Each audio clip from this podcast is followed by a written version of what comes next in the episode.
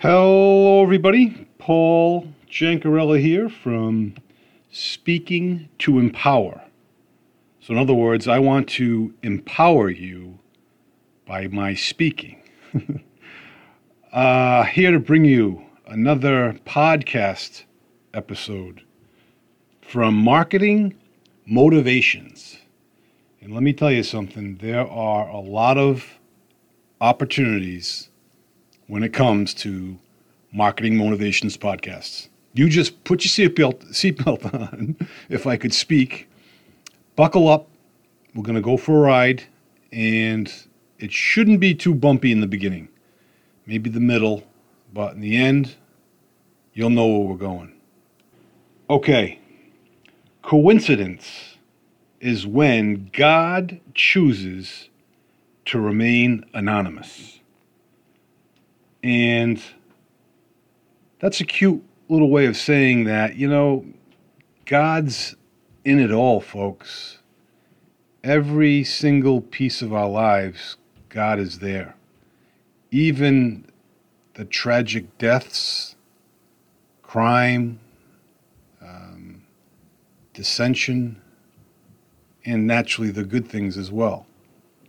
But God gives us free will, and it's not my free will that a drunk driver uh, killed my friend. However, it's what we do with our free will with that situation that happened. Um, that that is the the key benefit. You know, the circumstances that we face in our lives sometimes are inevitable, but how we respond uh, makes a world of difference. And again, you can respond in a negative way sometimes, but but bounce back from that. You know, uh, any uh, healthy person would tell you that losing a loved one tragically or not tragically, is still difficult to do. But how we respond to it is is key. And um, I don't want to say that I eulogize my wife or children or family members, but I try to prepare myself mentally for what may be in store and sometimes you, you, you can't possibly. Because the point I'm trying to make is that it's much easier to handle things when you can expect or anticipate them than it is to be thrown into a situation that totally gets you by surprise and you're just, you know, flooded, overwhelmed, and just um, bombarded with, with sadness, anger, regret, whatever it may be. But understand that the response, whether it be from a death row inmate to a loving mother of three that is now two, um, you know, you can learn a lot from it. And that's that's pretty much all I want to say about that. Cause I'm going down the wrong path here as far as as far as the uh, melancholiness of this of this podcast podcast episode. Uh, so that was item number one, uh, and it, and that was basically um, a, a, a, you know a joking one, you know, a little little humor coincidence is when God chooses to remain anonymous. Uh, and I went down, I went down the negative path, you know, the uh, the doldrums of, of, of quotes sometimes.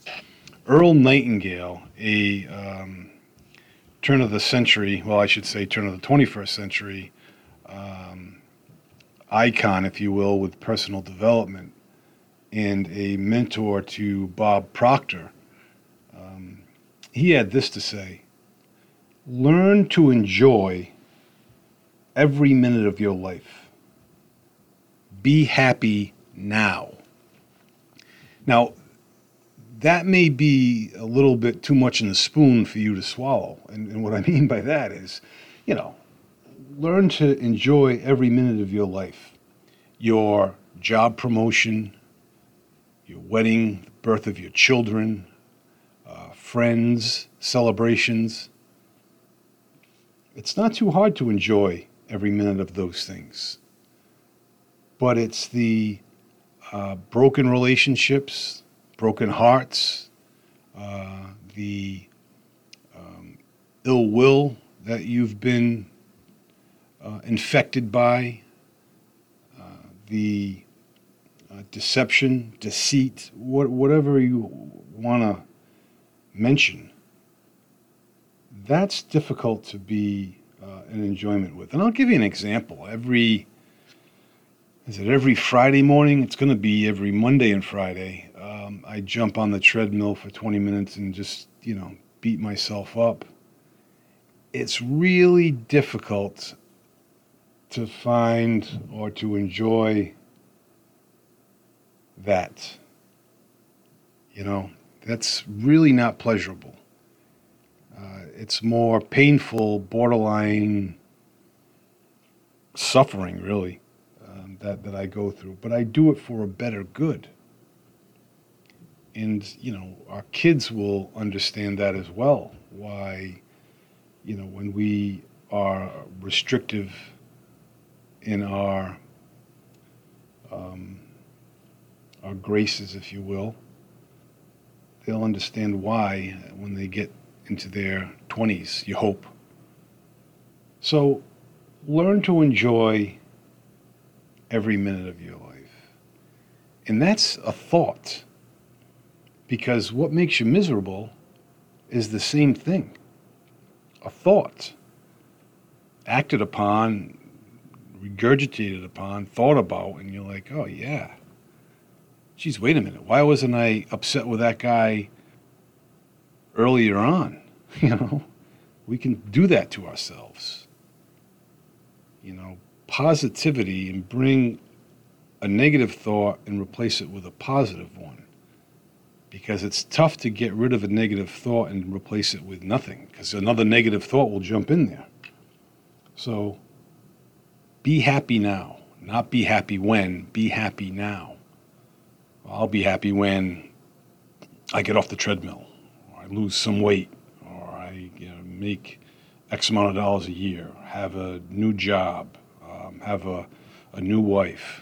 I'm kidding, joking about that one. My wife doesn't listen to these things anyhow. Uh, so you folks know where I'm coming from, where I should say where Earl Nightingale is coming from, and it, and it put a good a good message uh, to me this morning. Uh, Darren Hardy today in his Darren Daily uh, video email, his title was "When to te- When to Talk and When to Shut Up and Listen." And boy, do I need that. I need to know when to talk. uh, here's how to get immediate buy in from anyone on your team 99% to 1%. That's generally the ratio. Uh, and Darren says, I don't want to give too much credence to the 1%. It probably should be 0.8, 0.6, maybe even 0.5. But 99 to 1 is he's willing to um, compensate with. And the 99%, as you sure have guessed, was the inquiry and asking questions. That was the um, inquisitive aspect of your your life. The 1%, yes, is making speeches and declarations.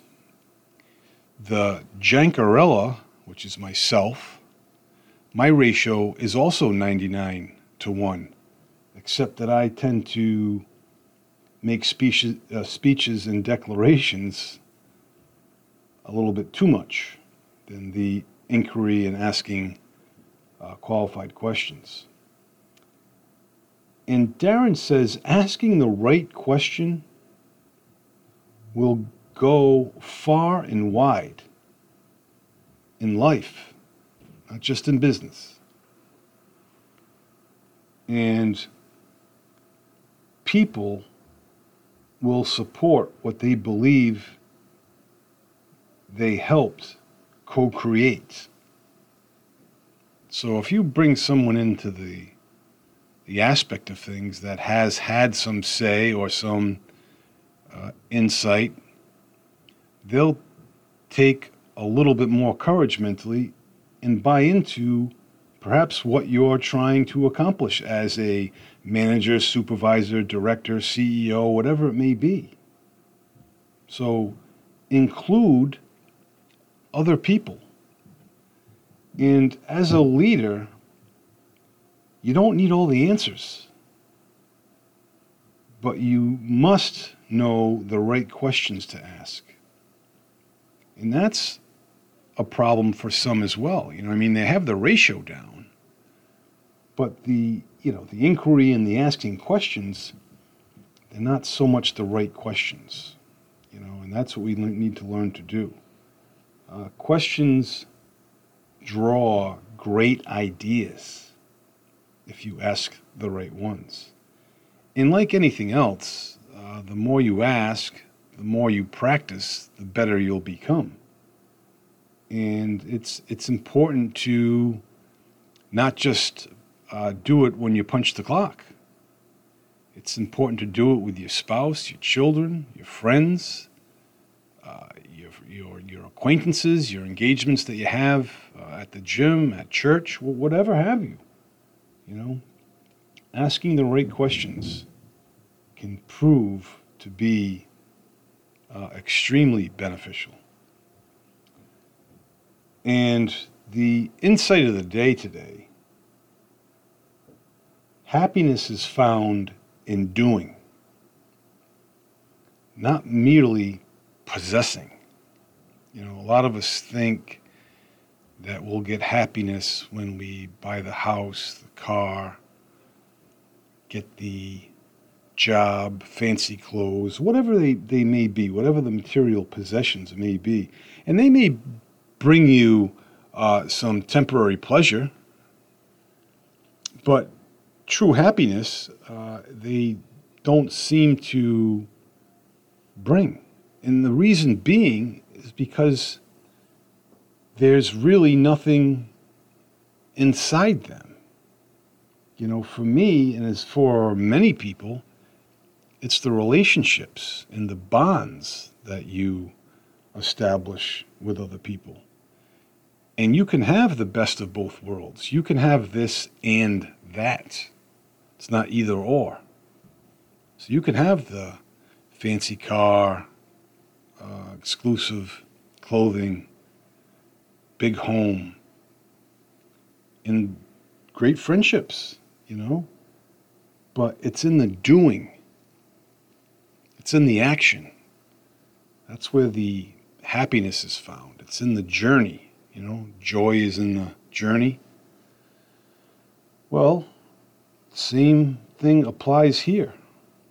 And that was, you know, Napoleon Hill, who was a renowned author and really uh, an entrepreneur in and of himself, interviewing over 500 millionaires back at the turn of the 20th century. So, um, the dynamic Catholic today, their message we all matter to God. All of us do, whether you realize it or not.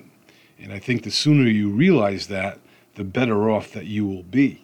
Uh, because there's a lot of people that live a full life I say full, but live a long life uh, without realizing that they're loved by God. And it's, it's sad. But once you realize this, kindness comes easier. It's much easier to be kind to someone when you know you're loved by the eternal God. And uh, lastly,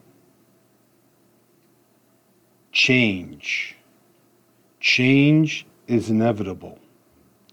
And I, you know, like many people, kind of hate change. I get kind of comfortable in whatever I'm doing, or I get comfortable in my particular schedule. But change is inevitable. Growth is optional.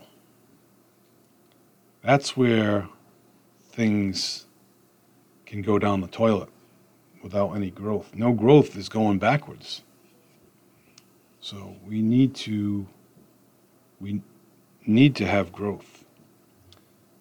And that was um, pretty much it in a nutshell today. I did want to leave you with uh, I spoke to a, a cable operator for my TV, phone, internet called and said, I just want you to know we're on a recorded line. I said, Holy cow, that's fantastic. We are going to make a lot of money with this recording.